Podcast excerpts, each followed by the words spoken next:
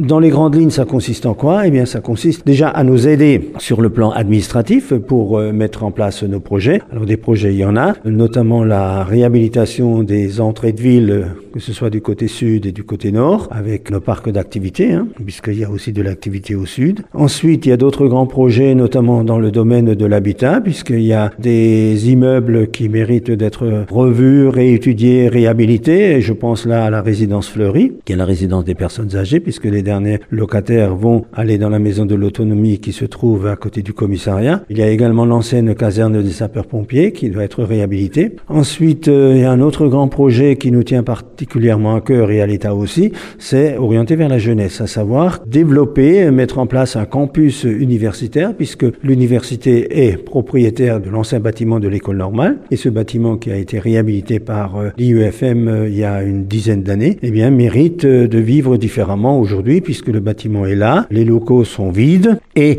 Célestat est très bien placé par rapport à Strasbourg et par rapport à Colmar, pour notamment accueillir des étudiants, pour que on puisse y développer des formations universitaires. Donc ça, c'est un point extrêmement important, d'où la présence de l'UNISTRA aujourd'hui. Il y a également un autre projet, c'est d'accueillir et de faire des logements pour les jeunes, que ce soit dans le domaine euh, notamment de l'apprentissage, pour les jeunes qui viennent euh, et qui rentrent dans l'apprentissage chez les commerçants et chez les artisans à Célestin, pour qu'ils puissent se loger, ainsi que pour les étudiants, et je pense notamment aux étudiantes et étudiants de l'école d'infirmières. Hein. Tout ça, ben, ma foi, euh, on pourrait attirer plus de jeunes, faire des études à Célestin, mais il faut aussi pouvoir les loger. Donc ce sont des axes qui sont quand même très importants et qu'on va être amené à développer prochainement grâce à tous ces partenariats qui vont nous aider, encore une fois, essentiellement sur le plan administratif, sur le plan ingénierie, mais également l'État sur le plan financier. Alors évidemment, bien sûr, euh, projet écologique, ça, ça va de soi, hein, parce que bon, euh, on a déjà commencé il y a deux ans à mettre en place les marchés euh, globaux de performance, à savoir